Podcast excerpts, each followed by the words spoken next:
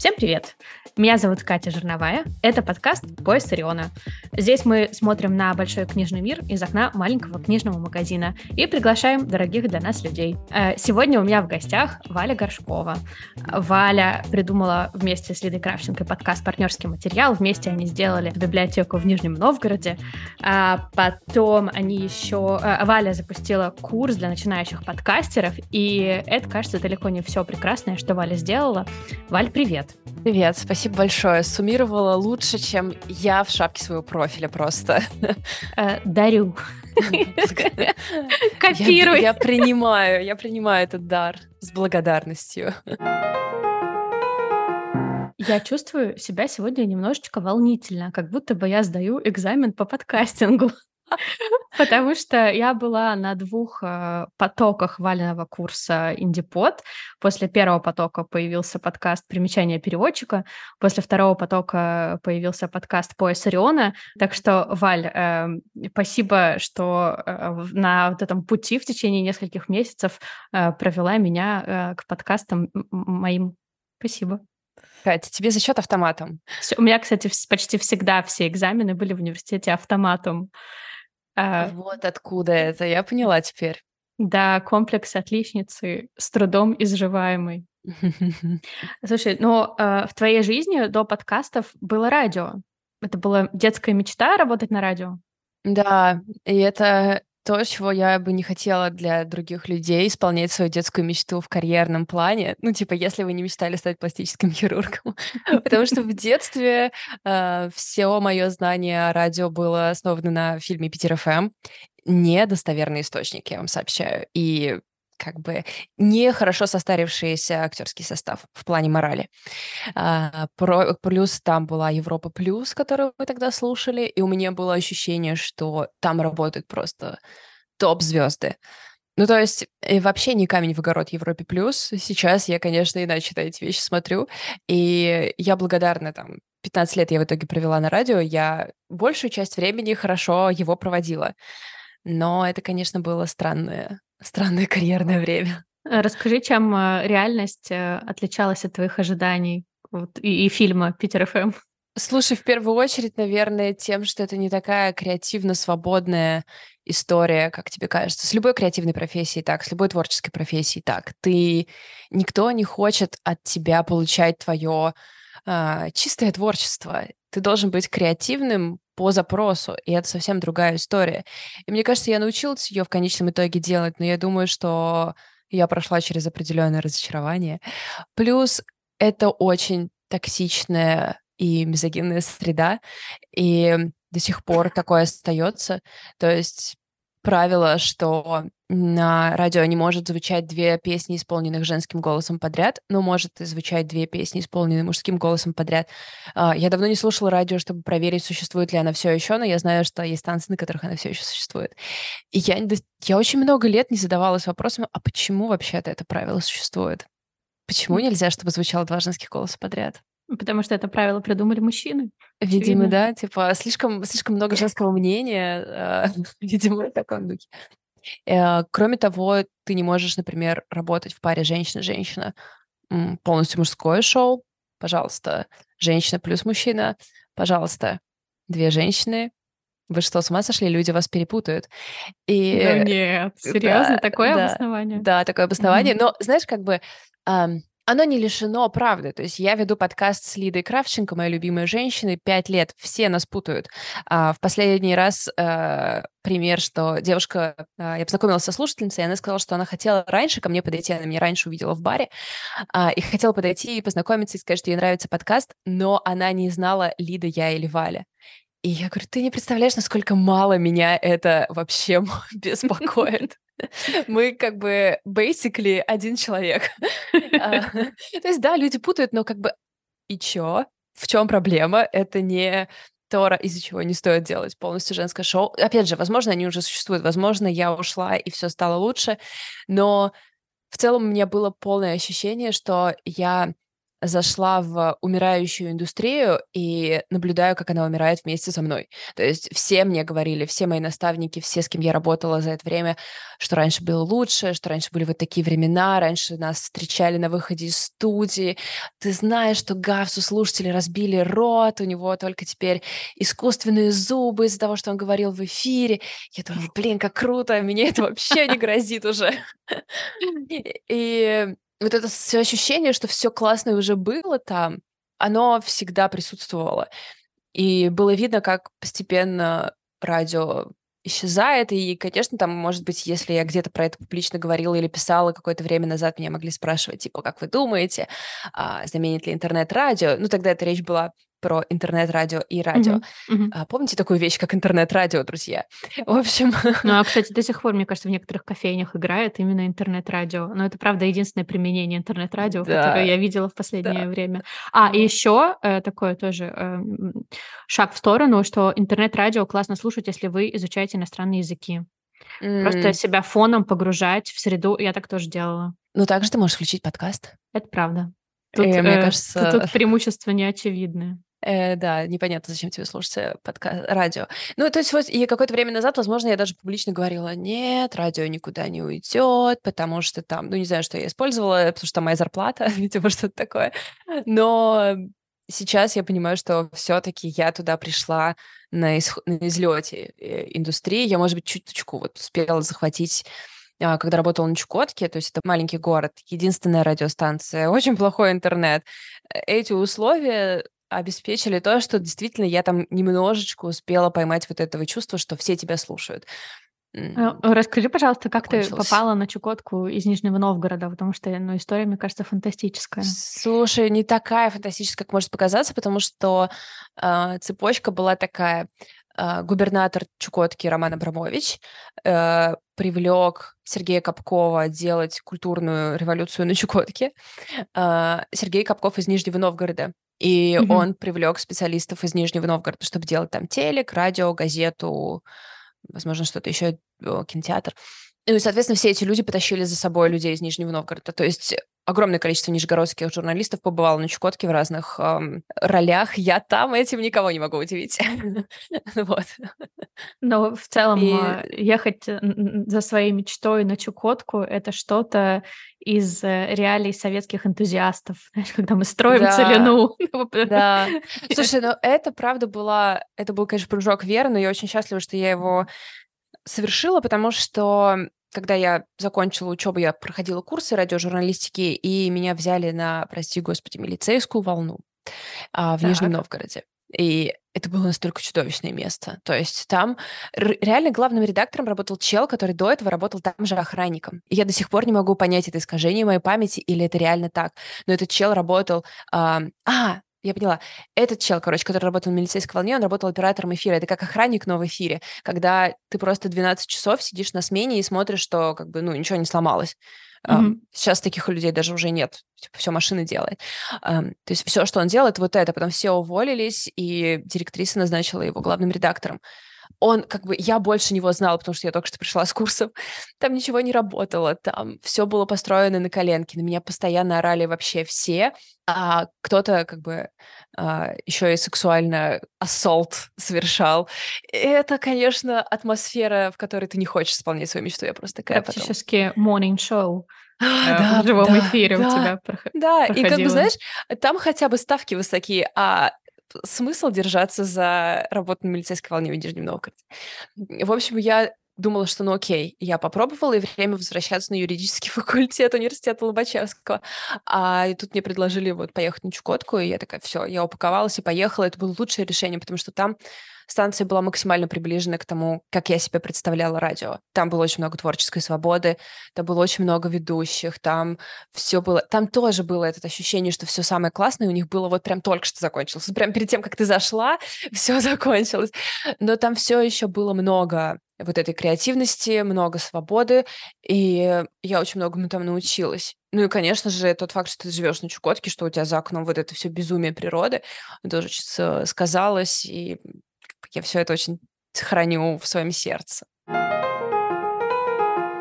Как, насколько тяжело тебе дался переход от радио, э, работы с гарантиями в свободное плавание в подкастинг, когда ты только сама за себя сделал ровно год назад.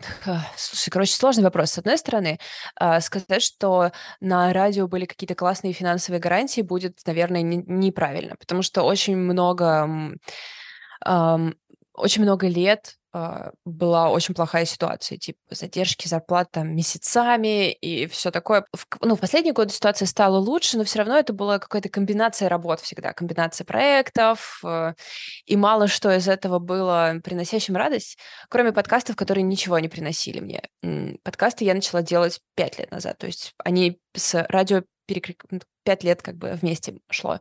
А, я, я, то есть я планировала уходить все эти пять лет. Это была очень долгая-долгая история, которая тянулась. Я думаю, что многие из нас бывали в такой ситуации. Типа за окошком кризис, ты не знаешь, что ты вообще умеешь, а, почему я буду уходить, пускай я каждый день несчастна и так далее. И финансово оказалось, что я в подкастах себя чувствую гораздо лучше. Но я просто не могла никак этого знать, пока туда не ушла. Потому что это такая сфера, где, ну, во-первых, никто не раскрывает свои доходы. И я тоже стесняюсь как бы прямо что-то говорить, если честно. Я не дуть, можешь мне не говорить. Не рассказывай, сколько ты зарабатываешь. Да, я скорее, знаешь, как... А, то есть как бы как человек, который хотел уйти в подкаст на полную ставку, мне бы очень хотелось узнать, сколько люди там зарабатывают. Но сейчас, когда я внутри, я понимаю, что это может быть как ноль, так и бесконечность, потому что это такая сфера, которая зависит исключительно от э, того, как ты расположился, сколько ты приложил усилий, и еще от удачи. Сколько тебе попалось каких-то классных клиентов, а сколько раз тебя кинули. То есть это все такая настолько новая сфера, ты там э, действительно, там очень много сейчас возможностей. Но, опять же, там нет никаких гарантий. Но сейчас я перестала этого бояться. Вот, наверное, что изменилось, потому что раньше я очень боялась, что нет никаких гарантий. А сейчас, э, ну, типа, а чем это отличается от всего остального? Э, просто такая часть жизни. И пока вот, в общем, весь этот год все складывается тьфу-тьфу-тьфу в лучшую сторону, чем было раньше. Ну, сейчас, мне кажется, вся жизнь показывает, что нет гарантий вообще ни в чем и ни, ни в какой сфере. Отличный повод не держаться за вымышленные гарантии. Точно. То есть, когда ты поняла, что книжки могут стать темой подкаста, потому что, насколько я знаю, вы перебирали с Лидой то есть у вас были следы до этого разные какие-то подкасты про новости, да. какой-то очень локальный. А вот этот вот матч тебя, Лиды, книжек и подкастов, когда случился? Мы придумали партнерский материал, когда обе прошли в школу культурной журналистики фонда ProArt. Э, довольно большая штука. Если вы в, в культурной журналистике, вы знаете про это. В общем, это такая программа для региональных журналистов, которые могут туда пройти по конкурсу и абсолютно бесплатно там полгода учиться у просто топ имен, типа Сапрыкин, Юзефович, и так далее, и так далее. Там. То есть все топовые критики, все топовые критики искусства, все топовые книжные критики. И ты учишься заочно, ты сдаешь каждую неделю рецензию, получаешь на нее обратную связь и две, два раза очные сессии, когда вас просто выбрасывают в искусство. Каждый день ты идешь на балет, на оперу, в кино, читаешь книгу, идешь на выставку, mm, приходишь в офис полки. То есть ты не можешь оттуда выйти тем же человеком, который зашел, потому что это просто какая-то мясорубка. Невозможно. Да, и то есть поступить туда, соответственно, было супер сложно. Я провалилась, я подавала два раза, провалилась в первый раз, а потом я подалась через два года, и мы с Лидой прошли вместе. И мы еще, когда э, подавали заявки, мы с друг другом поговорили. Мы уже были подругами, но еще не такими близкими, но мы поговорили с друг другом, что мы не обидимся, если одну из нас возьмут, это никак не повлияет на наши отношения, все такое, мы порадуемся друг за друга. И обе проходим просто бомба. И, соответственно, когда мы с ней обе прошли через вот эту школу, мы точно знали, что мы хотим что-то делать вместе и не хотим делать это в редакциях. То есть, когда мы туда шли, мы хотели стать журналистками а, в каких-то федеральных изданиях. Я хотела писать про книжки, она хотела писать про кино. Но одна из вещей, которая с нами произошла там, заключалась в том, что мы поняли, что мы не хотим больше в редакции работать. Что вообще-то эта глава нашей жизни, наверное, закрывается. И мы не хотим нести какому-то редактору, который будет там что-то про это говорить. А, пусть мы будем это делать как-либо, но сами. И поэтому вот мы там придумали партнерский материал, а, просто совместить а, книжки и кино. На самом деле не самая изящная, может быть, концепция, но Э, сейчас я думаю, что сложно было бы ее защитить, если бы ее нужно было перед кем-то защищать. К счастью, ни перед кем не нужно было. И мы просто на каком-то личном коннекте довольно долго работали над партнерским практически без слушателей, просто потому что нам нравилось это делать. И уже потом вот этот формат, он как-то сработался, мы сработались, мы поняли, про что мы хотим говорить и как мы хотим это делать. И уже это все вместе заработало, наконец, э, где-то через полгодика. Если вам интересно, как именно подкасты изменили э, жизнь э, э, Лиды и Вали, то можно посмотреть э, эфир, где они там полтора часа очень классно и подробно об этом говорят. Я оставлю в описании ссылочку на этот эфир.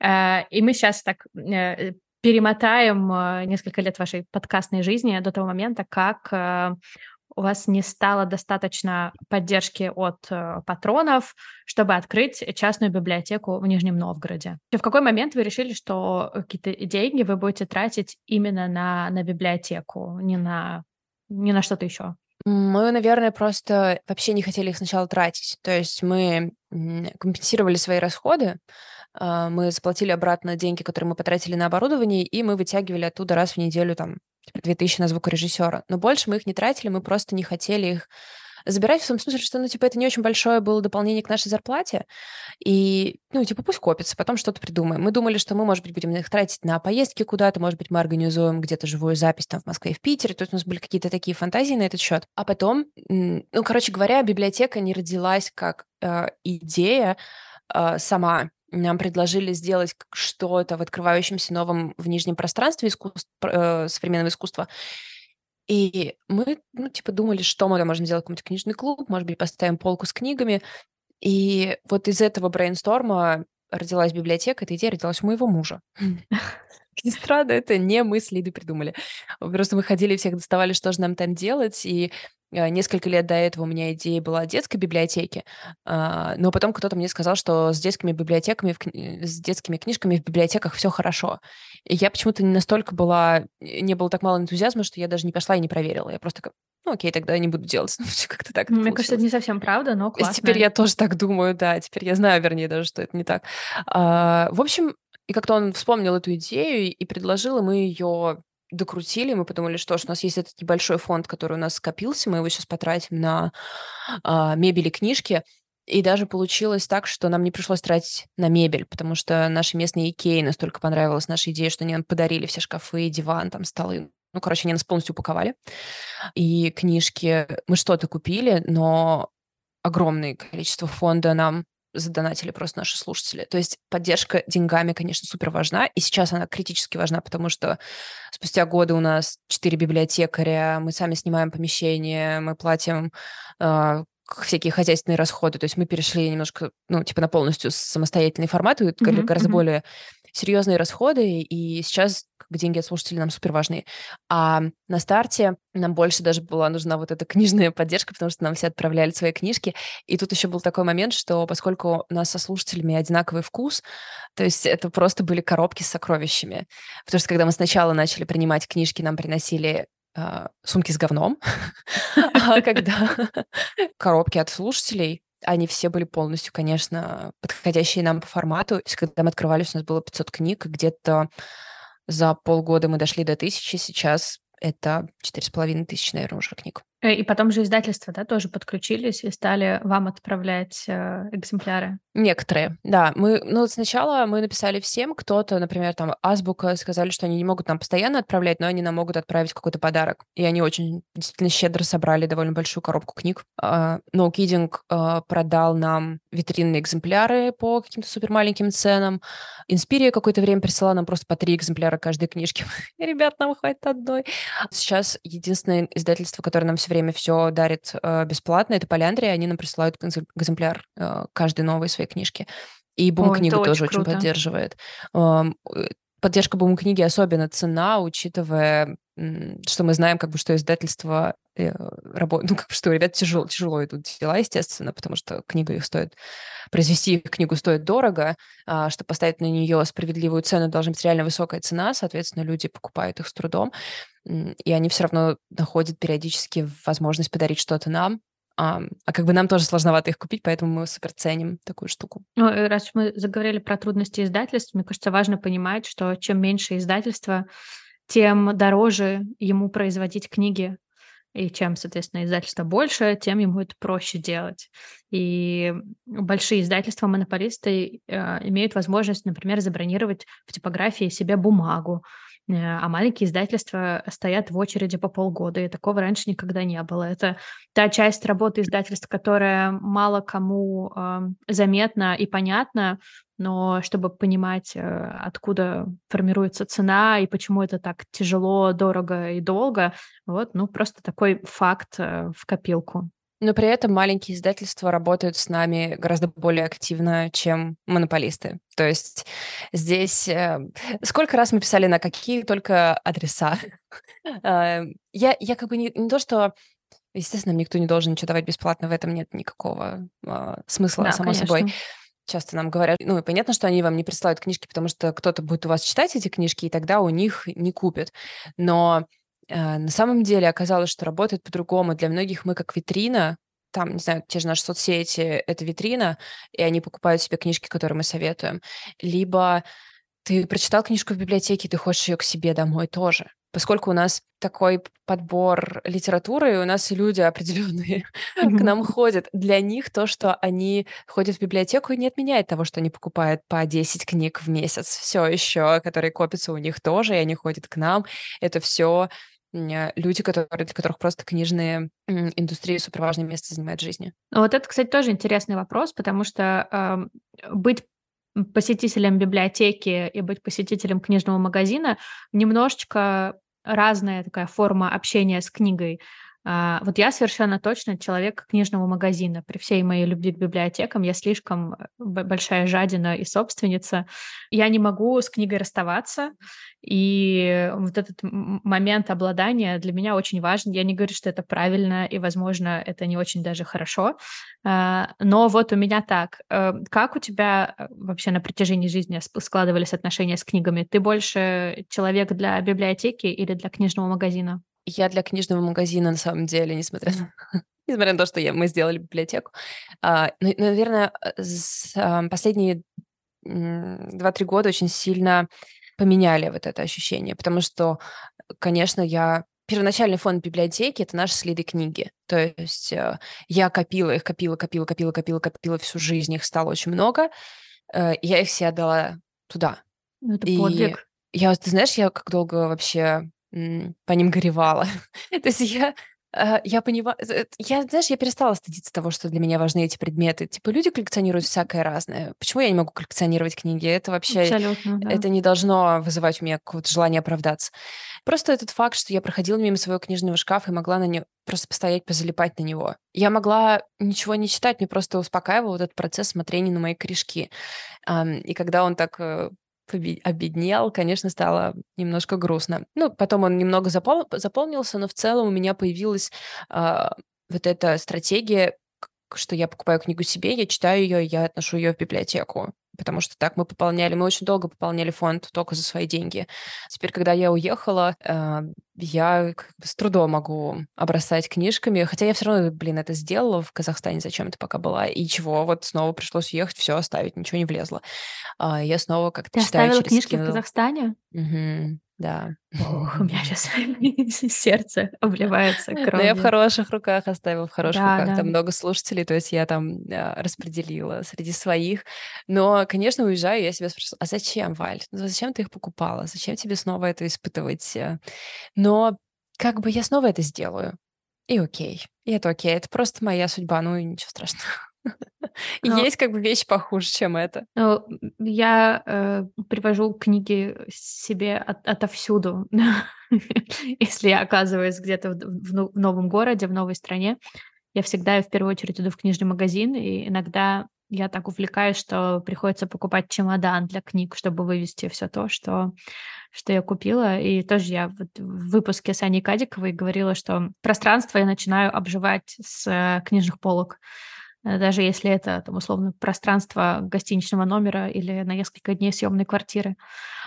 Но без них это по-другому выглядит просто. Мы вот сейчас сняли новую квартиру, и там э, хозяин говорит, ну, типа, я говорю, может быть, мы там что-то уберем из декора, если вы не против, там, чтобы ребенок не разбил. Он такой говорит, мне только, пожалуйста, не трогайте книги, мне реально некуда их девать. И там вся квартира забита книгами на сербском языке. и Я ни одну из них не смогу прочесть, но я так счастлива, что они там. Я говорю, типа, конечно, я их никуда не дену. Просто тот факт, что она набита книжками, уже меня располагает. Это не имеет отношения к тому, могу ли я их читать. Они просто там, рядом со мной, и это уже создает как-то, что это место правильное. Но ты не просто читатель книг, ты же профессиональный читатель. В течение пяти лет каждую неделю ты должна прочитать определенное количество книг, чтобы потом о них рассказать. Что тебе помогает эм, держаться в графике и, самое главное, продолжать получать удовольствие от чтения, когда это уже работа, обязательство. Тот факт, что я просто люблю книжки, эта любовь выдержала, выдержала это безумное предприятие. На самом деле у меня есть миллиард э, уловок. То есть поначалу я действительно читала по книжке в неделю, и все было супер строго. Сейчас я строю свой план так, что у меня есть одна длинная книжка, которую я читаю типа 4 недели. У меня есть одна короткая книжка, еще одна короткая книжка, их я прочитаю на этой неделе две, соответственно, у меня будет на два выпуска вперед. То есть mm-hmm. сейчас я уже начинаю ими жонглировать всячески. Или вот, например, сегодня я записываю выпуск, я не успела дочитать книжку вчера вечером. Я проснулась сегодня в 6 утра, и как миленькая села ее читать. И я кайфанула, господи, мне так хорошо было. Это не то, что я заставила себя встать и читала. Это просто любимая часть моей рутины. Я в какой-то время пыталась, чтобы мои рецензии там как-то заранее их писать, а, училась тому, чтобы они были какие-то правильные, там пыталась но подкасты, к счастью, позволяют тебе быть э, просто любопытным человеком, который этим любопытством других людей заражает. То есть я не обязана э, быть Галиной Юзуфович для своих слушателей и знать, mm-hmm. э, прочитать еще пять книг, чтобы понять эту книжку и рассказать своим слушателям. Хотя, ну, типа, так, наверное, и нужно делать. Я очень ценю тех, кто именно такой подход э, может э, практиковать. Я не могу. И типа мозг у меня по-другому работает. Я скорее делаю не рецензию, а отзыв. То есть я такой же читатель, как вы. Мой профессионализм может заключаться только в том, что я читаю больше, но даже среди наших слушателей есть люди, которые читают больше, чем я. Но у тебя есть э, еще э, писательские амбиции, насколько я знаю, и ты хочешь попробовать себя э, по другую сторону обложки. Э, расскажи, пожалуйста, как сейчас у тебя как вообще, как дела у Вали писательницы? А, блин, мне надо с ней встретиться, чтобы это узнать, если честно. на самом деле у нас у обеих с Лидой э, такая амбиция была. Мы вместе пошли на курсы влага, мы как-то постоянно об этом говорим друг с другом. В общем, писательская часть, она очень сильно для нас важна. И объективно говоря, из нас двоих Лиду поцеловал бог писательства. И она уже дописала книжку, и она должна выйти вот прям скоро. И, ну, в смысле, не знаю, когда она выйдет, потому что издательский процесс — это не такой процесс, где да, ты можешь точно сказать, процесс. что произойдет, да. Но э, как бы писала она для офигенно крутого издательства, она писала для No Kidding Press. Для нас с ней обеих это, конечно, просто не знаю, топ всего а, на свете. А там будет про тебя? В книжке будет про тебя? Нет, но я попросила ее добавить в благодарность, что я для нее слушала песню, какую-то песню из 90-х, чтобы проверить, там есть ли какие-то слова. Ну, в общем, какое-то такое она мне дала задание. Надеюсь, что это будет учтено. Нет, у нее просто великолепный текст про память, про семью, про алкоголизм. В общем, супер, супер крутая книжка. В общем, когда она выйдет, вы ее все сможете прочесть. И сейчас напишет вторую. Из нас двоих, в общем, у нее а, сложился скорее этот трек. Я за нее супер рада, потому что, когда я вижу, как пишет Лида, я думаю, вот оно, как оно, оказывается, должно-то быть. Но это не, это не совсем не влияет на мое желание э, что-то писать. Скорее, скорее для меня писательство больше сейчас существует в зоне дневников, в каких-то личных э, заметках, потому что я как-то потеряла вот эту страсть, а, которая была у меня, там, не знаю, еще полтора-два года назад, а, вот эту страсть написать что-то. А, мне стало больше нравиться, типа, сам процесс писать с письма. Вот. Я перестала как бы хотеть дописывать что-то. Ну и, соответственно, когда ты не хочешь что-то дописывать, а тебе нравится писать, ты ничего не допишешь. Но я с этим полностью как бы окей, это для меня нормально сейчас. Но мне кажется, да, ты говоришь, что Лида талантлива в писательстве, но если бы ты не была талантлива, то ты бы не попала в мастерскую Переделкина. Да, было такое. Э, там просто случился исторический кульбит в виде 21 сентября э, прошлого года, который встал на твоем пути. Что я за тебя все рассказываю? Так и было, так и было. На самом деле я отправила... Это была резиденция по природному письму, моему самому любимому на свете жанру, и в котором я хотела писать, я как раз думала про Чукотку написать. И я туда отправила заявку, но, естественно, я отправила заявку просто потому, что я подумала, я же потом себя изведу, если я не отправлю. И я открыла от них письмо, настолько уверенная, что я не прошла на пешеходном переходе. Типа я шла по пешеходному переходу. Не делайте так никогда, это опасно для вашей жизни. Я настолько охренела, что я прошла, я просто поверить в это не могла. И это до сих, до сих пор для меня огромное удивление, что это случилось. Когда я туда приехала, там были просто классные, супер классные лекции, естественно, самопеределки на этот номер, кабинетный, с столом, за которым я должна была вот это что-то написать свое. И, в общем, я там была где-то в итоге два, два дня, наверное, я в общей сложности там пробыла, и и поехала. В общем, просто решила уехать. Уехать из Переделкиной, потом из страны. Ну, я думаю, что есть вероятность, что ты встретишься с писательством в какой-то другой момент своей жизни, потому да. что совершенно точно ты этого достойна. Совершенно точно ты, ты, ты талантливый человек. Да, слушай, мы не узнаем, но я, я думаю, что, короче, я сейчас уже в такой точке, что я э, нормально отношусь к творческим проектам, с которыми ничего не случилось. Mm-hmm. Это окей, как бы я все равно хорошо провела время, думая о нем. И это не обязательно должен быть какой-то завершенный, мега классный проект. У меня куча таких подкастов, у меня куча таких текстов. Это все равно часть какой-то моей творческой работы. Потом что-то из этого трансформируется в что-то еще. Это окей. Вот, наверное, к числу проектов, которые сейчас на паузе временно или навсегда, относится твой подкаст Bookstore. А, и я э, по понятным причинам э, люблю его э, еще больше, чем партнерский материал. В подкасте Bookstore Валя разговаривала с книжниками, с моими коллегами. Расскажи, пожалуйста, как ты придумала делать этот подкаст? Я его полностью списала, если честно. Я слушала очень много лет подкаст, лондонский подкаст, э, что-то Лондон Bookstore, что-то такое. Ага. И он закрылся, и я такая... Потому что, что закончились книжные магазины в Лондоне. Может быть, он там как-то был при журнале, то есть, может быть, они просто, как бы, может быть, никому за это не платили, их энтузиазма ненадолго хватило. Я думала, ну, это отличная вообще-то идея. И просто какое-то время я думала над том, в какой форме это можно было бы у нас воплотить. И, ну, типа, я думала над букстором полтора года, прежде чем его сделать. И еще он родился в момент, когда мы с Лидой супер устали обе от партнерского. Мы просто думали, типа, что нам делать, надо его как-то перепридумать, ля-ля-ля. А в итоге мы просто обе сделали другой сайт-проект, и это нам как-то помогло очень сильно возобновить свою любовь к партнерскому. Вот. И я все еще супер люблю букстор, и я думаю, что э, в какой-то момент ко мне присоединилась, э, как раз тоже ко мне э, ходила на, э, кажется, на первой или на втором инди-поде э, со мной была девушка, у нее есть подкаст, называется «Лед и книги», вам его стоит послушать, она живет в Мурманске, это самый, как она говорит, самый северный книжный подкаст или что-то такое. Вот. И, короче говоря, она мне тоже очень помогала его делать, потому что, если честно, главная проблема букстора была в том, что он очень трудозатратный. И чтобы его собрать, нужно записать три интервью. И, в общем, в какой-то момент я просто перестала это вывозить, и я не уверена, что он, типа, навсегда на паузе, но я не, пока не представляю, какими силами я могу его возобновить. То есть единственная возможность его возобновить — это сделать это с какой-то командой, но mm-hmm. я уже больше не в той точке, где я согласна бесплатно, э, чтобы, короче, люди со мной бесплатно работали. Потому что вся эта тема с волонтерством, она э, как будто бы на этом этапе уже какая-то неаккуратная. Я не хочу, чтобы это так было. И поэтому я бы хотела иметь возможность этим людям платить. Э, пока такой возможности не существует, и для букстора вряд ли она создастся, то есть это должна быть какая-то другая возможность, в общем, и так далее, и так далее. Но, в общем, пока так.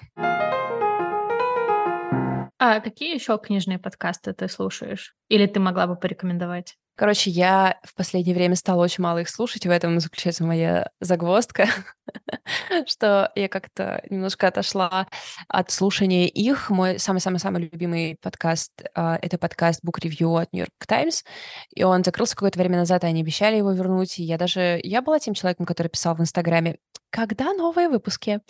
А, вот по нему скучаю больше всего.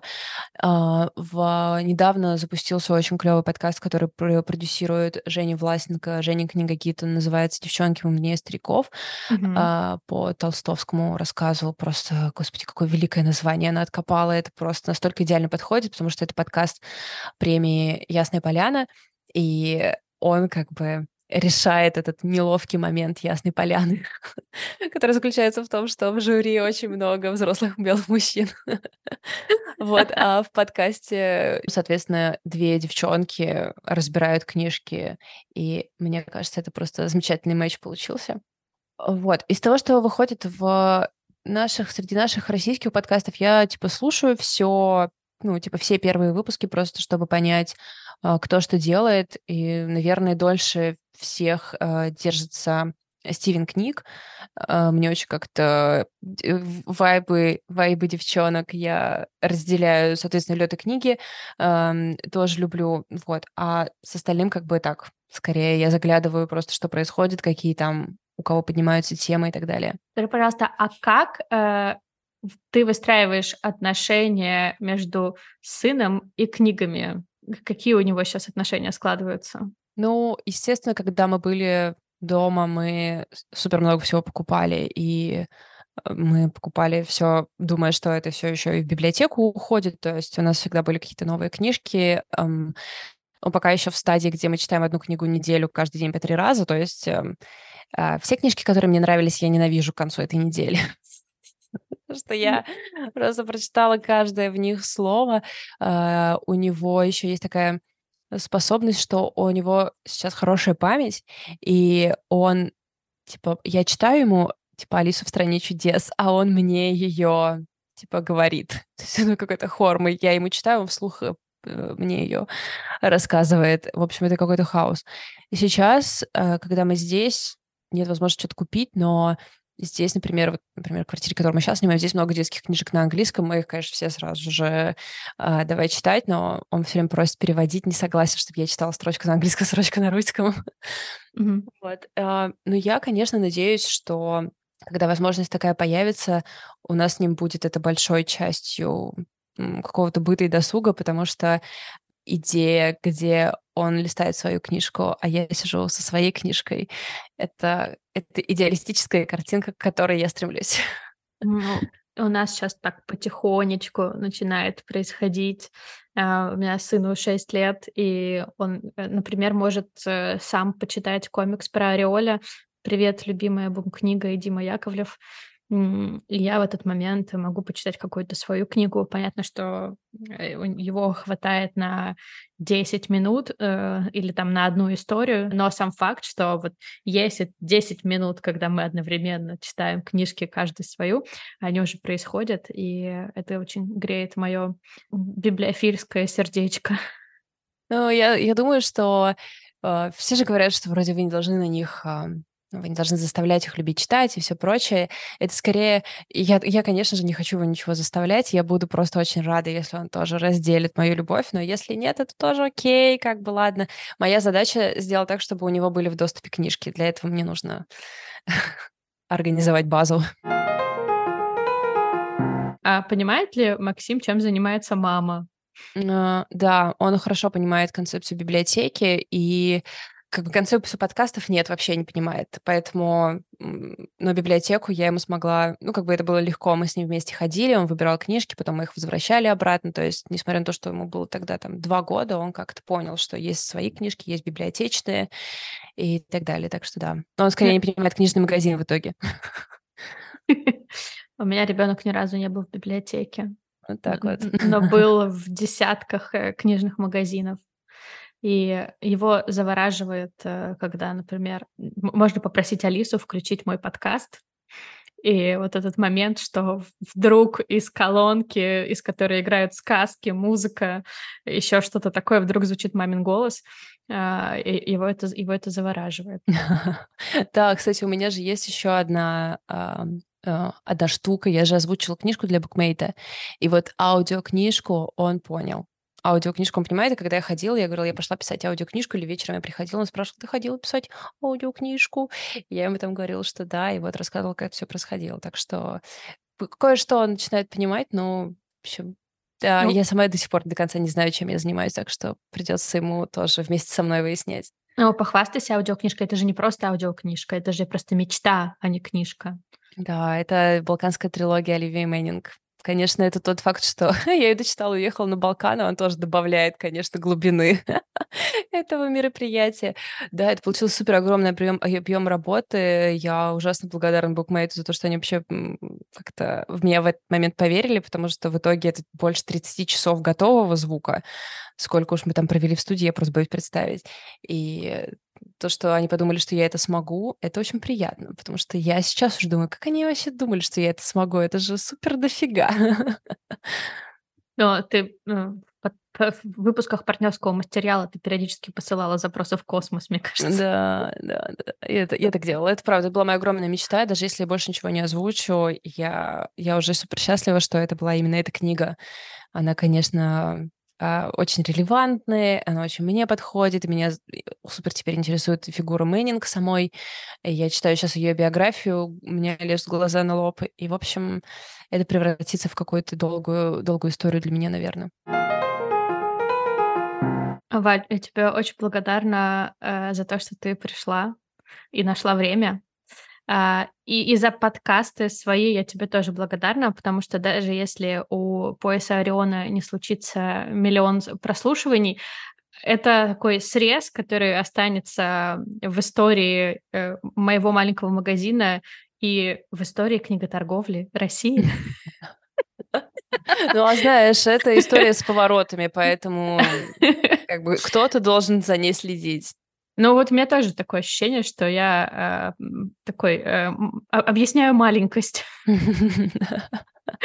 Ну, знаешь, маленькость сегодня, это не значит, что это будет маленькость завтра. Посмотрим, что А даже если это не будет э, не маленькость когда-то в другой момент, это не значит, что это не, не, не ценно сейчас. И mm-hmm. вот собирать в калейдоскоп такие маленькие кусочки сегодняшнего книжного мира э, для меня достаточно важно. Я очень рада быть причастной. Это, это очень дешевый для меня способ, знаешь, э, поучаствовать во всем.